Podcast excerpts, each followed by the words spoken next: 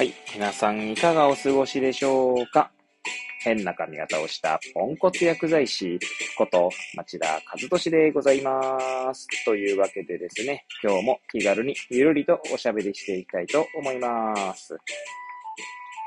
収録日時はですね、令和4年3月30日の水曜日。時刻は22時30分を回ろうとしているところでございます。いつものようにですね、自宅で AirPods Pro をつけて、えー、収録しております。さてさて、何の話をしようか問題ですけれども、ちょうどですね、本日の、えー、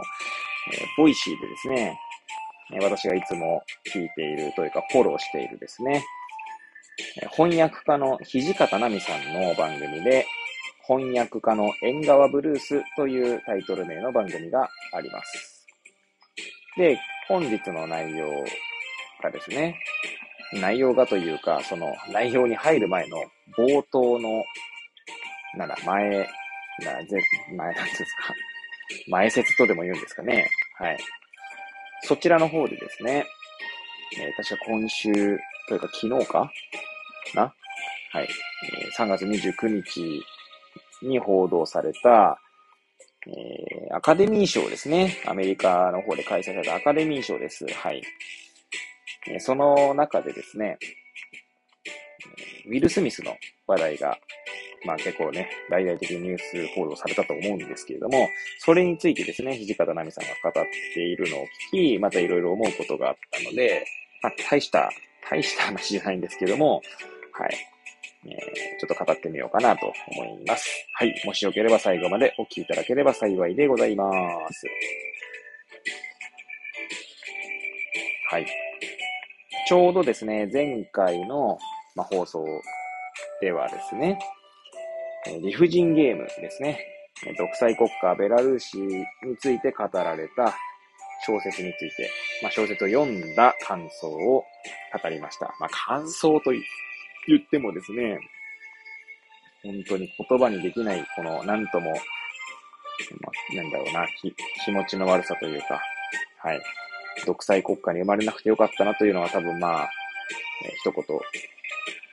語るのであればそんな感じなんでしょうね。はい。で、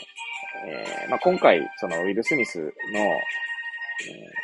まあ、事件というか、ニュース報道を、まあ、一応ご存知ない方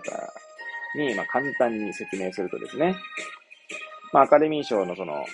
中で、まあ、その司会者がいるんですけど、司会者がそのクリス・ロックって方だったかな。まあ、コメディアンなんですね。はい。で、その方がですね、多分ウィル・スミスの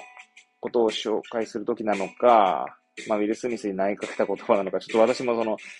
え、どういった内容なのかってちゃんと理解してないんですけれども、簡単に言ってしまえばですね、その奥さんですね、ウィル・スミスの奥さんをちょっとネタにしたというところですよね。はい。まあ、詳しくはですね、普通にこう、ニュース見ていただければとは思うんですけれども、で、まあ、肝心なのはですね、まあ、その、土方奈美さんの番組で語られていた肝心な部分というのは、日本とですね、アメリカでは、その報道のされ方じゃなくて、えっと、要は、国民の反応というんですか、国民ってちょっとかなり大きい主語になりますけど、まあ、大多数のその、反応というものがですね、真逆だったことに、まあ、驚いていたという、えー、ラジオでの、まあ、土方奈美さんのお話でしたね。はい。で、日本ではですね、まあ、ウィル・スミスはですね、まあ、結果的にはその、奥さんをネタにされたことで、クリス・ロックさんを殴るんですけれども、まあ、日本ではですね、まあ、もちろん賛否両論ありながら、まあ、手を挙げるのは良くないって意見もあるんですけど、えー、結構、例えばヤフコメみたいなところですね。で、土方奈美さんが目にしたのは、やはり言葉の暴力というのもあると。つまり、奥さんをネタにされた時点でですね、それは言葉の暴力にあたって、でそれに対してですね、奥さんを馬鹿にされたということで、え立ち上がって、えー、クリス・ロックにですね、まあ、簡単に反撃をしたウィル・スミスかっこいいという意見というか、まあ、そ、そういった、まあ、要は、暴力を振るっても仕方ないよね、みたいな。簡単に言ってしまえばですね。はい。もちろん暴力はいけないんだけどっていう前提だけど、まあ、暴力振るのも仕方ないよね、奥さん侮辱されたらみたいな感じですよね。むしろそのクリス・ロックっていうのはそういった人の容姿を馬鹿にするっていう、馬鹿にするというかネタにするっていうのはどういうことなんだという意見が多かったと。対してですね、まあアメリカの方の反応として多かったのは、まあ、多かったって言ってもその YouTube とかだったかなじゃないなら、その上ヤフコメみたいなコメント欄の話みたいなんですけどね。まあもちろん、あの、今から言う話の前の前提として、それに書き込む層っていうのは多分、ね、なんでしょう、その世相を全部表してるかっていうと、まあ、そうではないんだとは思いますが、あくまでそこを比較した際の土方奈美さんの驚きということですね。はい。で、まあ、ちょっと前置きが長くなりましたが、アメリカの方ではどんな反応だったかというと、もう圧倒的にですね、その、うん、ウィル・スミスが手を挙げたのが悪いと。はい。つまり暴力はいけないことだと。はい。で、まあそこでですね、まあ、クリス・ロックが、まあ、なんだ、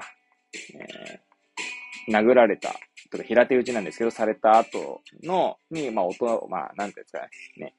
逆上することなく、つまり逆切れすることもなく、まあ、その場を収めるように対応していたことに、賞賛の声が上がったらしいんですね。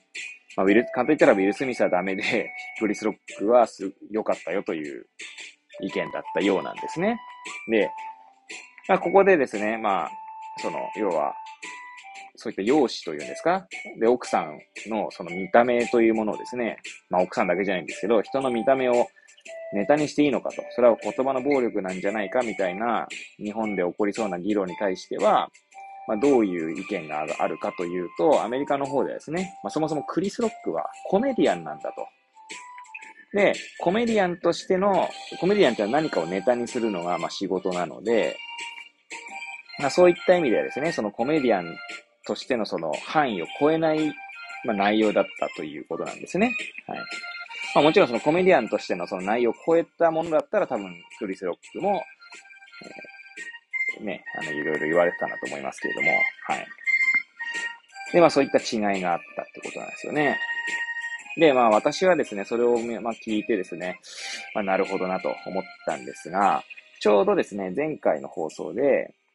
まあ、その親ガチャという単語を一個、まあ、例に出して、まあ、親ガチャだけじゃなくて、その国というんですか？まあ、生まれた国というのによってですね、かなりこう、その人の人生っていうのは影響を受けるなって話をしたんですね。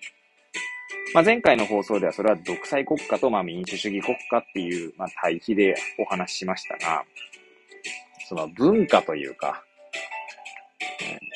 なんていうんですかね、その考え方みたいな、国民性とかいう、まあ、ちょっとかなり大きな単語になりますけれども、そういったところの違いっていうのも、まあ、大きいですし、我々は少なくともそういった影響を受けているんですよね。まあ、その話は俗に言うその構造主義みたいな、まあ、哲学用語になるのかな。はい。まあ、構造主義みたいな話なんです。につながると思うんですけど、まあ、我々はですね、日本我々はつか私なんか、私は日本人として生まれ、まあ日本に生まれ、はい。まあ日本人って何だとかって話はさておきなんですけど、で、まあ、その、メディアの報道とかですね。別にそんな全部チェックしてるわけじゃないですよ。でも少なくともその周囲の人の、えー、がどんなことを考えているかとかっていうのを、もう無意識のうちにやっぱりこう影響を受けてきて、まあ今に至るわけですよね。まあ染みついてるんですよね、多分ね。